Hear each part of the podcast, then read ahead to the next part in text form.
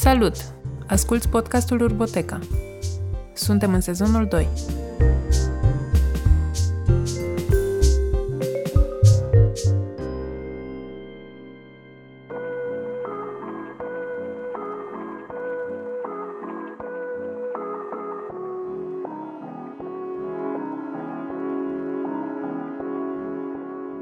În sezonul 2, Urboteca Podcast, o să avem câteva episoade dedicate concursului de arhitectură, pe care l-am adus în discuție și în sezonul 1. Începem cu Alexandru Găvozdea, președintele Ordinului Arhitecților din România. Îți mulțumim că vorbești cu noi. Mulțumesc pentru invitație. Aș începe cu o încercare de punere în context, pentru că traversăm o criză care este dublată în prezent de criza sanitară și de toate celelalte efecte generate de pandemie, implicit criza economică, dar în primul rând criza ecologică pe care o resimțim de ceva vreme și la care a contribuit foarte mult și domeniul construcțiilor. Am vorbit ceva mai mult despre asta și în episoadele despre Beta, Bienala Timișoareană de Arhitectură, și la noi, în context național, cumva este dublată de criza mediului construit și de calitatea acestuia și de calitatea spațiilor publice, care se resimte după niște zeci de ani de a face un anume fel de arhitectură, să spunem. Suntem într-un punct de inflexiune, pare să se petreacă o schimbare de paradigmă și este nevoie de reinventarea profesiei pentru asta. Așa că aș vrea să te întreb care este poziția ta profesională față de contextul actual și față de cum mai proiectăm acum sau cum ar trebui să fim arhitecți. Cred că, într-adevăr, suntem într-un moment de inflexiune, cum l-ai denumit, pentru că, probabil, suntem prima generație care e într-o poziție mult mai bună în ce privește înțelegerea sistemului, înțelegerea amplă, la scară chiar planetară, a problematicii care ne marchează existența în acest moment și va avea o înrăurire și mai puternic resimțită pe viitor. Practic suntem primii care înțelegem bine ce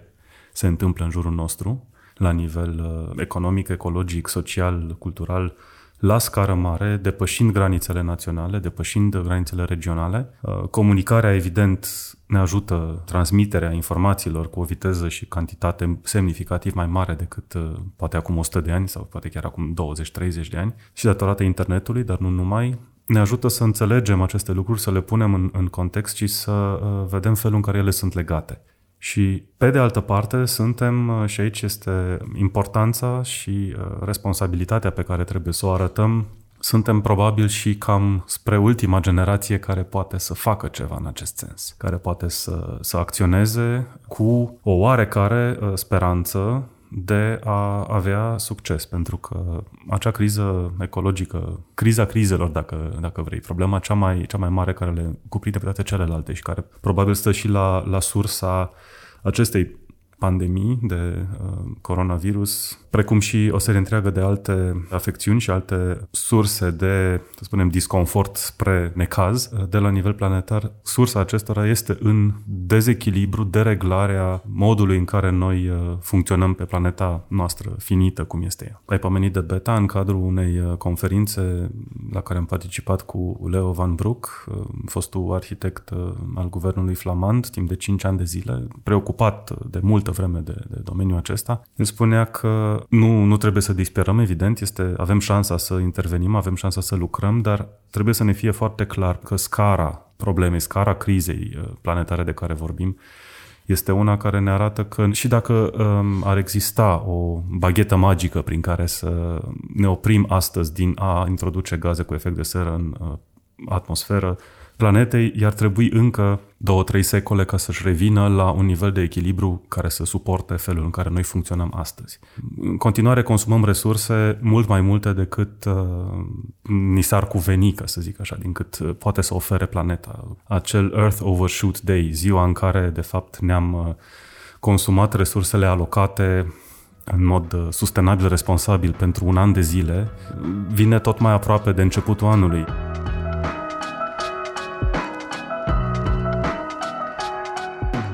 De fapt, ajungem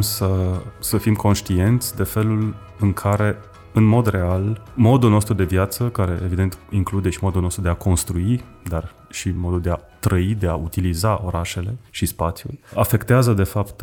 planeta și nu mai sunt doar teorii, sunt lucruri care se pot vedea și se pot vedea public și fără prea mare pregătire specializată de nivel științific. Lucrurile sunt vizibile de către toată lumea cu ochiul liber. În acest context e evident că, așa cum cu toții știm, arhitecții și cei care se ocupă de felul în care se dezvoltă așezările umane, felul în care ocupăm terenul, sunt întotdeauna prezenți în acest demers și sunt în consecință cel puțin coresponsabili, dacă nu printre principalii responsabili ai felului în care se face. Noi suntem acolo când se gândește modul de rezolvare a unei probleme. Problemă care, de fapt, este de obicei o nevoie. O nevoie care e născută din niște așteptări, care de obicei provin în mod absolut legitim din năzuințe, din dorința de a ajunge la o stare de bine și la o calitate a vieții cu puțin mai bine, cel puțin, decât era ieri. Deci este o năzuință absolut normală. Dar cum răspundem la aceste lucruri, cred că este extrem de important. Și atâta vreme cât ideile sunt încă în spațiul virtual, să spunem, al discuțiilor, al dialogului, al proiectării, sunt pe hârtie, lucrurile pot fi făcute bine. Atunci când ele încep să fie materializate în teren și să fie implicate resurse fizice și financiare și resurse umane, lucrurile sunt mult mai greu de direcționat spre ceva mai bun decât a fost gândit inițial. Așa că partea aceea de început, de inițiere a procesului este extrem de importantă și în spatele fiecărui spațiu public care nu ne place, în spatele fiecare clădiri care până la urmă nu satisface aceste nevoi sau este complet ignorantă la economia de resurse și la efectele pe care le produce, la dezechilibru pe care îl produce de fapt, pentru că ajunge să nu răspundă bine acelei nevoi, acelei năzuințe de mai bine. În același timp, eventual și consumând iresponsabil de mult și de defectuos resurse limitate și care duc spre niște risipe, aproape aș spune, de un nivel absolut de neimaginat. În spatele acestor intervenții, care sunt, din păcate, și în România, nu doar în România, aș spune, dar le vedem și noi și evident că ne doare ce vedem direct, în spatele acestor intervenții întotdeauna este și un arhitect. Ceea ce, de fapt, ar trebui să ne pună pe gânduri și să ne arate că responsabilitatea asta nu este a cuiva necunoscut, neștiut, a unui personaj generic sau colectiv, ci este în bună măsură în linia de lucru a arhitecților și mi se pare că acest lucru începe să fie deja cunoscut, deja înțeles și uneori instinctiv, alteori foarte conștient, abordat de, aș spune, generația tânără de arhitecți și nu mă refer tineri doar la vârstă, ci de cei care își păstrează curiozitatea și interesul pentru profesie, dar și vederea largă a contextului mai amplu în care se întâmplă să profeseze sau în care aleg să profeseze. Fie că e vorba de un context geografic sau de unul, dacă vreți, social. Mă bucură lucrul ăsta și, evident, este una din direcțiile pe care le sprijinim și le tot aducem în discuție și noi. Și voi, adică Ordinul Arhitecților din România, dacă înainte te-am întrebat despre poziția ta personală, Alexandru Găvozdea, și profesională ca arhitect, acum te-aș întreba, pentru că oare în ultimii ani a început să aibă o poziție fermă și din ce în ce mai vizibilă, apropo de cele discutate mai înainte, care este politica Ordinului Arhitecților? Cred că de probabil 8-10 ani deja Ordinul începe să aducă în discuție această responsabilitate de care vorbim tot mai mult, tot mai evident. Același lucru, de fapt, este și cauză, dacă vreți, și efect al felului în care arată orașele noastre, mediul nostru construit. Avem nevoie ca profesia să se poziționeze din nou în locul acela relevant pe care îl știm din istorie, profesia de arhitect fiind recunoscută, evident, ca una dintre cele care stau la baza, la temeiul dezvoltării și al dezvoltării corecte, juste, sănătoase și de calitate. Nu cred că s-a pierdut în mod real această poziționare, dar cred că este un lucru absolut fundamental ca pentru a fi din nou recunoscuți ca o profesie extrem de relevantă, de importantă, de neocolit, practic, în orice strategie, în orice direcție de dezvoltare s-ar gândi o administrație publică, locală, un oraș, o comunitate, o societate să meargă, e nevoie de această viziune globală, contextuală, pe care o aduc în mod natural, aș spune, aproape arhitecții. Și asta este însă dublată de nevoia de a te poziționa și responsabil în această ecuație, adică în această constelație a forțelor care încearcă să ducă mai departe dezvoltarea, să continue lucrurile. Arhitecții trebuie să-și asume atât rolul de contributor, dar și să-și asume responsabilitatea care decurge din acest lucru, a fi acolo și a direcționa și a conduce demersurile pe o anumită direcție sau alta, implică o responsabilitate semnificativă care, evident, trebuie să fie susținută de competență și de performanță profesională pentru a putea răspunde la marile întrebări ale momentului, ale zonei, ale societății. E nevoie de aprofundare, de inovare, de foarte multe ori chestiuni care necesită, evident, performanță. Și în acest sens, cum spuneam, a lucra la această atitudine de responsabilizare a arhitecților, de a își lua sarcini dificile la care să răspundă, este de fapt și soluția repoziționării profesiei în contextul societății actuale și recâștigării poziției pe care în mod natural această profesie o are. Și Ordinul face lucrul ăsta pe mai multe planuri, evident. E nevoie să susțină profilul profesional, dezvoltarea acestui profil profesional al arhitecților prin expunerea la aceste problematici, prin formare profesională continuă, cu siguranță, prin păstrarea și susținerea standardelor de calitate în toate domeniile de activitate ale arhitecților. Recunoașterea acestor reușite și a valorilor atunci când ele sunt prezente, în promovarea exemplelor de bună practică și, evident, în direcția pe care, tot așa, de mulți ani de zile, deja Ordinul o susține și o promovează, aceea a concursurilor de soluții pentru găsirea, să spunem, celor mai bune rezolvări la probleme de obicei complexe, legate de mediul construit, fie că e vorba de spații publice sau de obiecte de arhitectură, de clădiri sau chiar de elemente de peisaj.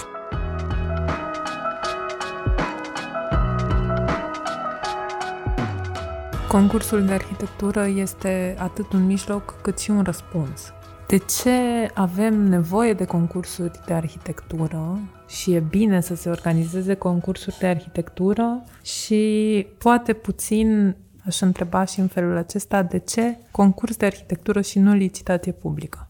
Aș reveni puțin la contextul de la care am pornit această discuție. Contextul acesta global al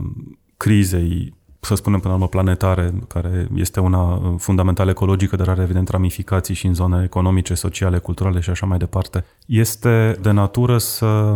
transfere, de fapt, aproape oricărei investiții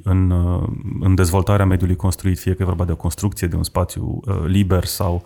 de o amenajare peisageră, să transfere această complexitate a problemei. Adică ne uităm atât la rațiunea de a ocupa mai mult teren cu construcții, de obicei răspunsul imediat la o nevoie de a dezvolta. Cât de rațional este să ocup, cât de mult teren este în regulă să ocup, cu ce fel de materiale construiesc, în ce tehnici, cu ce ambiții, cât de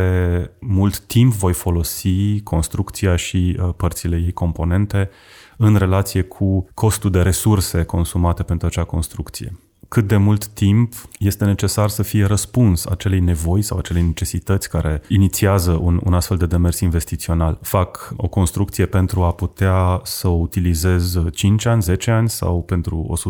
100-200 de ani. Evident că raționalitatea cu care consum resursele este legată și de durata de viață a unei asemenea construcții. Ce fac cu ea când se termină durata respectivă de viață sau când nu mai am nevoie de acea clădire sau amenajare? Toate aceste lucruri, vă dați seama că dau foarte multe întrebări și foarte multe ramificații subsecvente la care, de fapt, trebuie să răspundă în mod responsabil un profesionist, de regulă un grup de profesioniști. Practic, fără a spune că un concurs de soluții este rezolvarea universal valabilă pentru orice fel de achiziție, de servicii de proiectare, să spunem. El este cu siguranță cel mai bun mod de a primi un răspuns bun la o problematică complexă. Ceea ce însă nu face ca un concurs de soluții să fie și foarte ușor de aplicat sau să fie o rețetă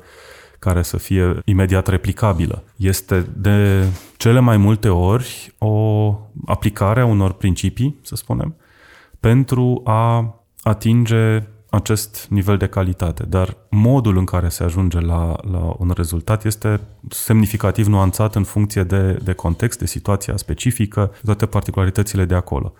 Cum spuneam, de obicei, răspunsul vine pentru a satisface o problematică complexă. Dar este foarte important să fie formulată bine și corect acea problematică complexă. Este foarte important ca toate nuanțele și tonurile diferite ale abordării să fie determinate în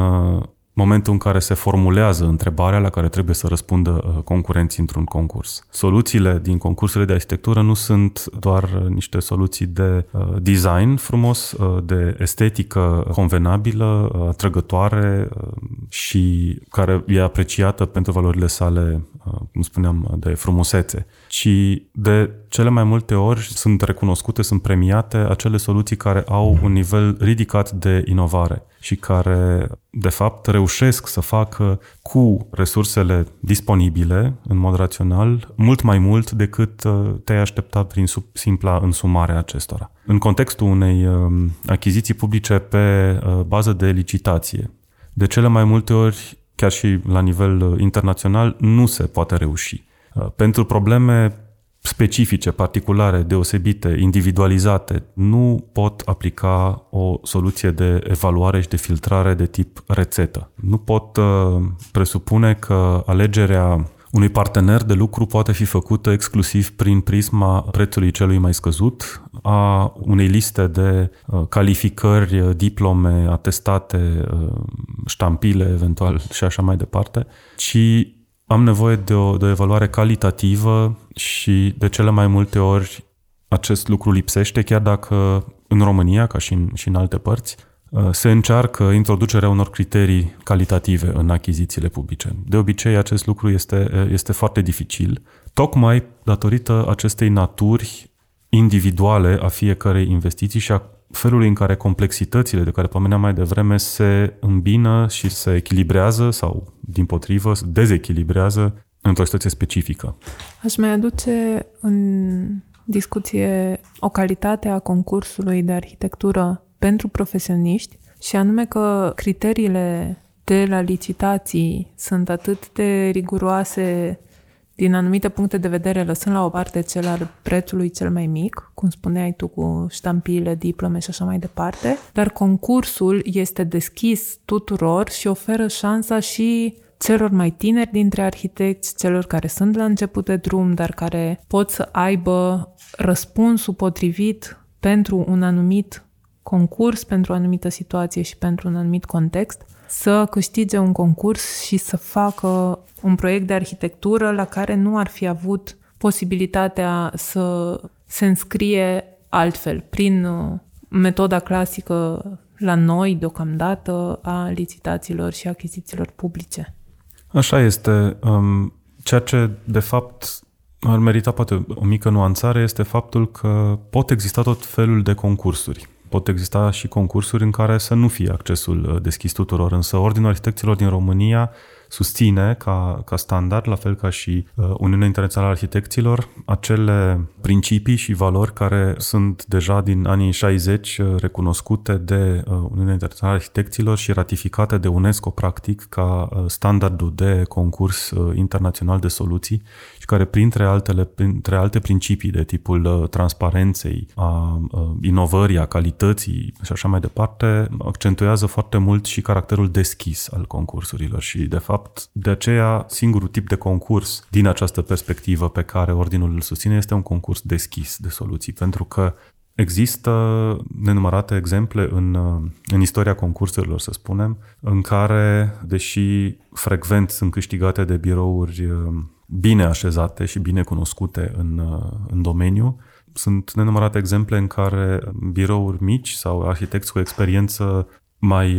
puțin vizibilă sau mai puțin cunoscută ajung să câștige concursuri de arhitectură cu soluții absolut spectaculoase din punct de vedere al calității, al performanței, al inovării și care, culmea, reușesc după aceea să și implementeze acele proiecte, ceea ce demonstrează că nu este o piață rezervată unui anumit calibru de arhitect sau de birou de arhitectură, unei anumite cantități de experiență măsurată în ani sau în cifre de afaceri. Pe de altă parte, trebuie să recunoaștem și să înțelegem, în afara bulei noastre specifice, că pentru un investitor, fie că e autoritate publică, fie că este o entitate privată, este necesară și siguranța că câștigătorul concursului poate fi un partener pe termen lung, real, cu care proiectul să se implementeze. Nimeni nu-și dorește concursuri de dragul de a face concursuri, ci de dragul de a avea în final o dezvoltare implementată fizic și care să funcționeze și chiar să exceadă parametrii inițiali.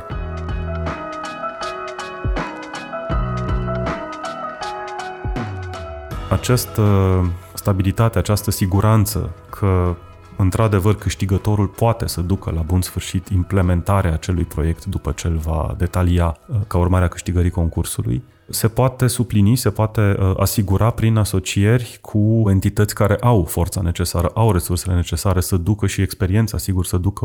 un proiect sau chiar un șantier de mari dimensiuni, însă poate nu au avut cea mai bună abordare sau nu au avut interesul de a participa la un concurs de soluții sau nu au avut timpul pentru a îl dedica participării la un concurs de soluții. Așa că această condiție frecvent întâlnită și în licitații și în concursuri de a avea anumiți parametri cantitativi, să spunem, de stabilitate satisfăcuți, poate fi rezolvată fără ca ea să constituie o barieră în accesul la un astfel de proiect. Atunci, dacă ar fi să ne referim la un concurs bun de arhitectură, să-i spunem așa un pic trivial, concursul bun de arhitectură, ca să ai un concurs bun de arhitectură, îți dorești ca soluția câștigătoare să poată să fie implementată și ca să organizezi acest concurs, ai nevoie de promotori cu viziune. În general, aceștia sunt administrațiile publice, dar nu neapărat, care să genereze la rândul lor procese apte de lucru cu întreaga complexitate a situației despre care tu ai vorbit mai devreme, pentru că de fiecare dată e nevoie să contextualizăm. Avem nevoie de un mediu profesional și de profesioniști capabili să realizeze o temă de concurs suficient de bună încât să răspundă contextului pentru care se organizează concursul și de acei profesioniști capabili și disponibil să intre în acest proces, adică să răspundă temei de concurs și să do their best. Foarte corectă observația sau sinteza asta. Practic, concursul, și asta trebuie să o spunem, concursul nu este un panaceu universal. Concursul de soluții, în clipa în care este declarat ca atare, nu înseamnă că în sine rezultatul va fi un lucru bun, în mod automat. Așa cum există și mere pădurețe și mere stricate, nu orice măr este bun de mâncat sau are același efect de calitate asupra papilelor noastre gustative. În aceeași măsură și concursul de soluții este un instrument care este util, bun, atunci când satisface niște condiții pe care le-ai menționat și tu mai devreme. Un promotor cu viziune, cred că, indiferent dacă este o autoritate publică sau un investitor privat, înseamnă, în esență, până la urmă, înțelegerea nivelului de calitate care poate fi obținut, a responsabilității care îi revine unui asemenea promotor, unui asemenea investitor cu privire la rezultatul final și, practic, responsabilitatea care se traduce prin obligație, aproape aș spune, mai ales când vorbim de bani publici, dar nu numai, pentru că toți suntem afectați de ceea ce se construiește, chiar dacă nu neapărat locuim clădirile respective, dar trăim în preajma lor, în dreptul lor, trecem pe lângă ele sau chiar ne afectează mult mai mult decât atât prezența lor în spațiul în care noi trăim și funcționăm. Astfel că responsabilitatea respectivă trebuie să se traducă prin dorința sau chiar cerința de a obține cea mai bună calitate în urma unui proces de proiectare și, sigur, de implementare a unui proiect. Cam asta este esența a ceea ce ar trebui să mâne în luptă un promotor bun. După aceea, acesta trebuie să-și găsească, evident, o echipă de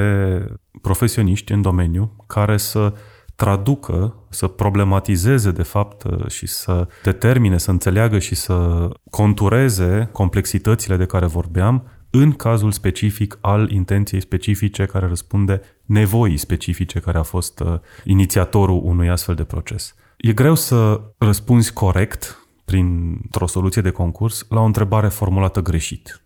Deci e extrem de important ca întrebarea să fie formulată bine, ca problematica adusă în fața concurenților să fie formulată cât mai bine. Deci această a doua componentă a concursului este într-adevăr una esențială. Cum pregătesc concursul ăsta? Iar în ce privește participarea la concurs, m-am tot gândit în ultima vreme la câteva lucruri care au așa aparența unei contradicții. Vorbim despre o competiție, până la un concurs în care mai multe grupuri, de obicei, de profesioniști concurează pentru a obține, sigur, acel contract în final și șansa de a construi ceea ce au imaginat, dar în același timp e vorba despre grupuri, e vorba despre entități care în interiorul lor au inevitabil un comportament colaborativ și cooperativ. Și până la urmă chiar și competiția de care vorbim este una sănătoasă, este una respectuoasă între participanți și toată lumea care participă la un concurs de regulă, sigur cu unele excepții inevitabile, dar de regulă înțelege că suntem toți participanți cu intenția de a ridica ștacheta la un nivel care să, într-adevăr, ofere o soluție de foarte înaltă calitate. Nu e de ajuns să participe la un concurs 3-5 birouri de top sau 3 arhitecți care au mai câștigat concursuri. Și ștacheta impusă de acea întrebare, de tema de concurs, este una foarte importantă, la fel cum este foarte importantă pentru a asigura participarea sau interesul pentru participare și calitatea evaluării, a jurizării, a juriului până la urmă. Deci calitatea juriului este de asemenea un criteriu ca să am o participare bună la concurs și să am disponibilitate și interes din partea profesioniștilor să intre într-un astfel de concurs și să se expună problematicii adresate și să caute, să dea tot ce au mai bun din ei pentru a răspunde acelei problematici.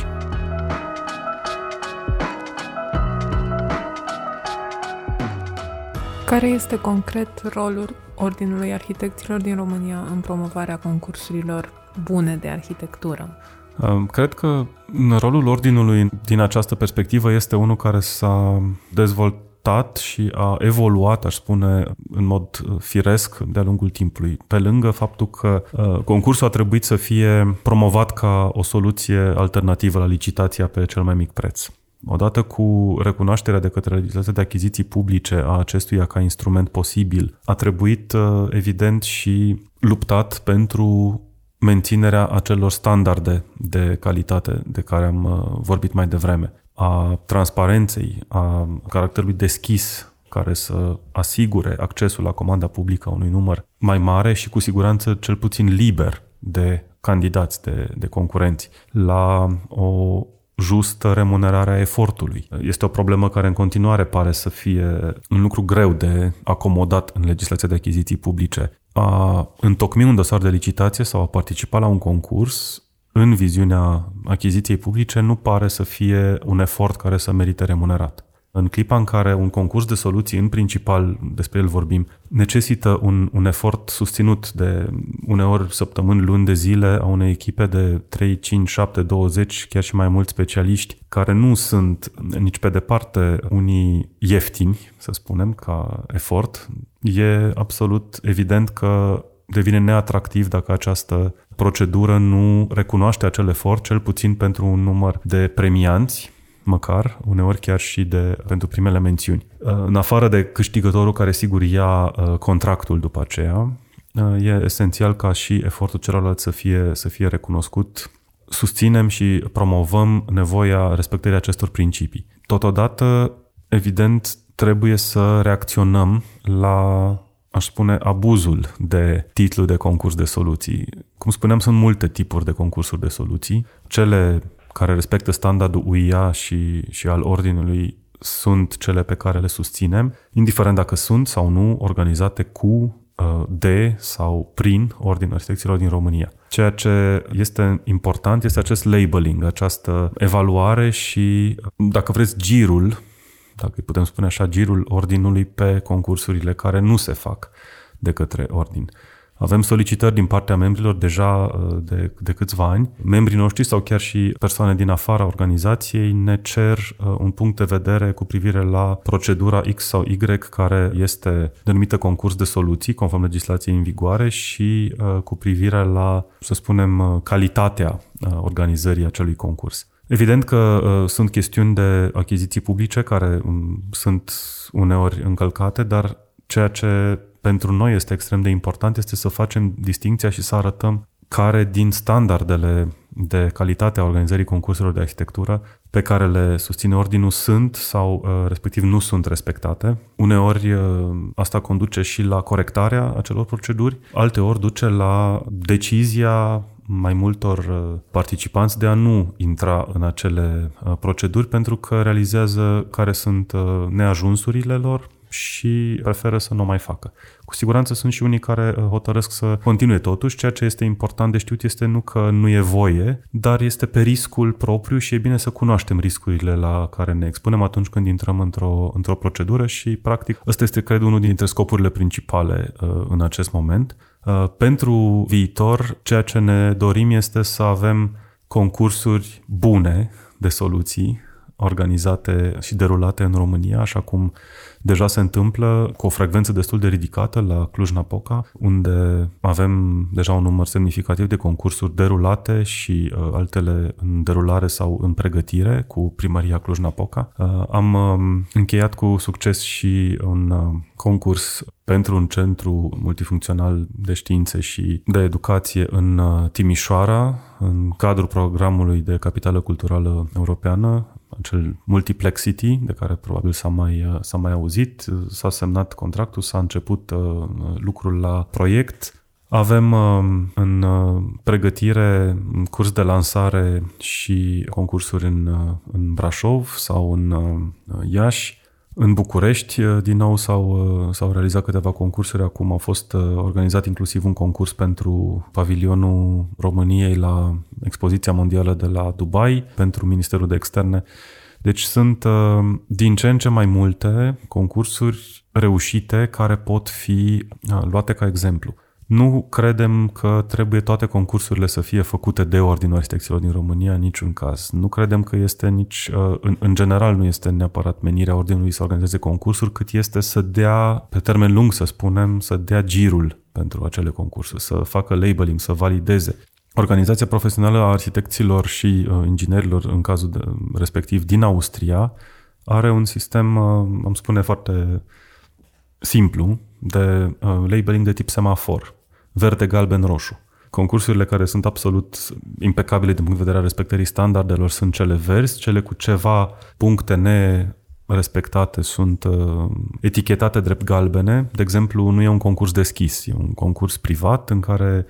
investitorul limitează accesul la cele 10, să spunem, sau 5 sau 17 birouri pe care le invită la acel concurs sau le limitează regional pentru că nu dorește să aibă parteneri de distanță foarte mare care să-i crească costurile de investiție, de contractare până la urmă prin deplasări, cazări și așa mai departe. Dar în sine, altfel, concursul din punct de vedere al cerințelor, al problematicii formulate și așa mai departe și al procedurii este unul perfect în regulă. Dar, evident, nu este de verde. Și sunt concursurile care incumbă niște riscuri semnificative pe care trebuie să și le asume un participant și pe care organizația își face datoria să le semnaleze. Și, sigur, mai departe, libertatea de a participa este acolo, cu excepția unor situații extreme unde organizația chiar recomandă sau chiar interzice participarea membrilor săi la anumite concursuri care erodează însăși instituția concursului de soluții. Fără a avea un sistem atât de concret, cred că totuși Ordinul Arhitecților din România este dator să reacționeze, să explice aceste lucruri, cu atât mai mult cu cât nu avem un bazin atât de larg, nu există o practică atât de curentă încât să avem un număr foarte mare de oameni care să cunoască foarte bine riscurile, problematica, efectele nerespectării acelor standarde, atât în piață cât și concret pe câte un proiect în parte. Deci cred că aici este, să spunem, direcția de viitor pe care ar trebui să o susțină Ordinul. Dar pentru a ajunge acolo, evident, trebuie să creștem înțelegerea, cunoașterea și expunerea la concursuri, deci trebuie să existe mai multe concursuri, mai multe concursuri bune, la care să contribuim în măsura în care este necesar, dar să creștem nivelul de înțelegere și distribuirea acestei înțelegeri. Să existe un bazin suficient de mare de oameni, atât în mediul profesional, cât și în afara sa, în rândul beneficiarilor direct sau indirect ai concursurilor de arhitectură, încât să se cunoască aceste lucruri și să nu fie nevoie ca tot timpul cineva de la Ordinul Arhitecților din România să răspundă dacă e bun sau nu e bun concursul pentru absolut fiecare chestiune. Deci, pe scurt, trebuie să vorbim mai mult despre concursuri. În sfera noastră profesională, cea mai mare formă de validare sunt premiile internaționale. Primul ar fi Pritzker Prize, mai e Mies van der Rohe sau alte premii cu recunoaștere internațională sau câștigarea curatoriatului pentru Bienala de la Veneția. La o altă scară și concursul de arhitectură este tot o formă de validare. Pe lângă asta, care crezi că este valoarea concursului de arhitectură pentru arhitecți? Cred că este unul din mijloacele prin care poți accesa o comandă de arhitectură, deci un client, un program, o lucrare pe care poate în alte condiții nu ai putea să o faci. Ține sigur și de curajul de a participa, de efortul implicat, pentru că, așa cum spuneam mai devreme, nu e o chestie ieftină să participi la un concurs și cu siguranță ambiția de a răspunde cât mai bine problematicii temei trebuie să fie dublată de ambiția de a face acel efort, cu, evident, lipsa de certitudine de a fi câștigător. E cu siguranță și o chestiune de orgoliu profesional. Arhitecții sunt, în general, persoane destul de orgolioase, cel puțin profesional. Orice reușită recunoscută în mediul profesional de către un juriu, mai ales un juriu de un calibru respectabil, este cu siguranță ceva ce ajută atât la nivel individual, intrinsec, dar și extrinsec la nivelul portofoliului cu care poți să arăți că deja ai recunoaștere dobândită și acest lucru poate să fie, sigur, folosit mai departe în carieră și cred că un număr destul de relevant, majoritar aproape, spune, de proiecte realizate în urma unui concurs de soluții ajung să fie implementate cu un asemenea nivel de reușită, să spunem, a implementării, a rezultatului final, încât cumva adună în trena acelui proces mai multă recunoaștere. Deci, dincolo de recunoașterea conceptului, a ideii din concursul de soluții, în special, sigur, după implementare, recunoașterea respectivă se multiplică în felurite moduri, inclusiv în ce pomeneam mai devreme, în premii sau recunoaștere de altă natură, cum e medalia președintelui RIBA, Royal Institute of British Architects, care este un premiu foarte râvnit al unei prodigioase structuri acestei profesii la nivel mondial chiar. În ce fel poate contribui concursul de arhitectură la noi, la reorientarea și dezvoltarea, aș îndrăzni să spun, culturii profesionale și la îmbunătățirea cadrului în care ne desfășurăm activitatea? Cred că, așa cum spuneam mai devreme, concursul de arhitectură bun păstrează ștacheta unor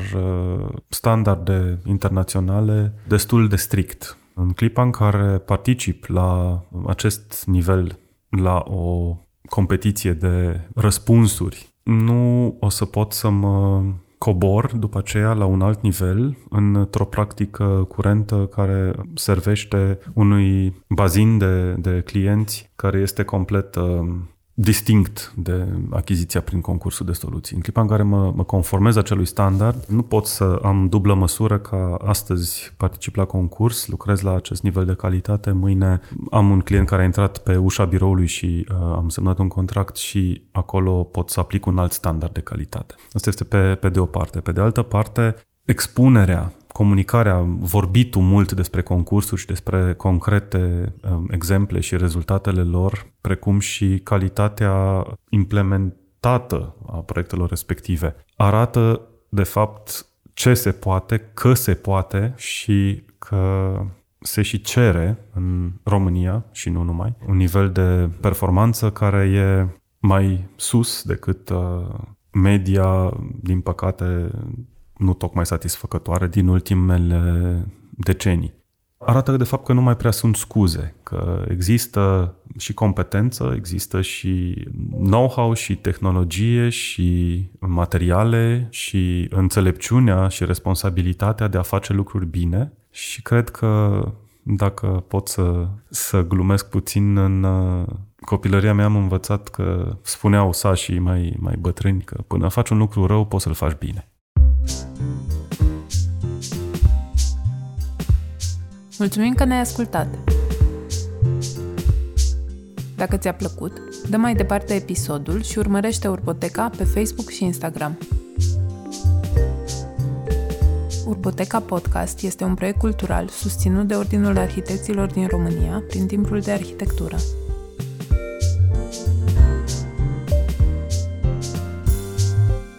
Tema muzicală, Mihai Balabaș. Identitatea vizuală, Răzvan Zamfira. Înregistrarea și editarea episoadelor, Sergiu Brega.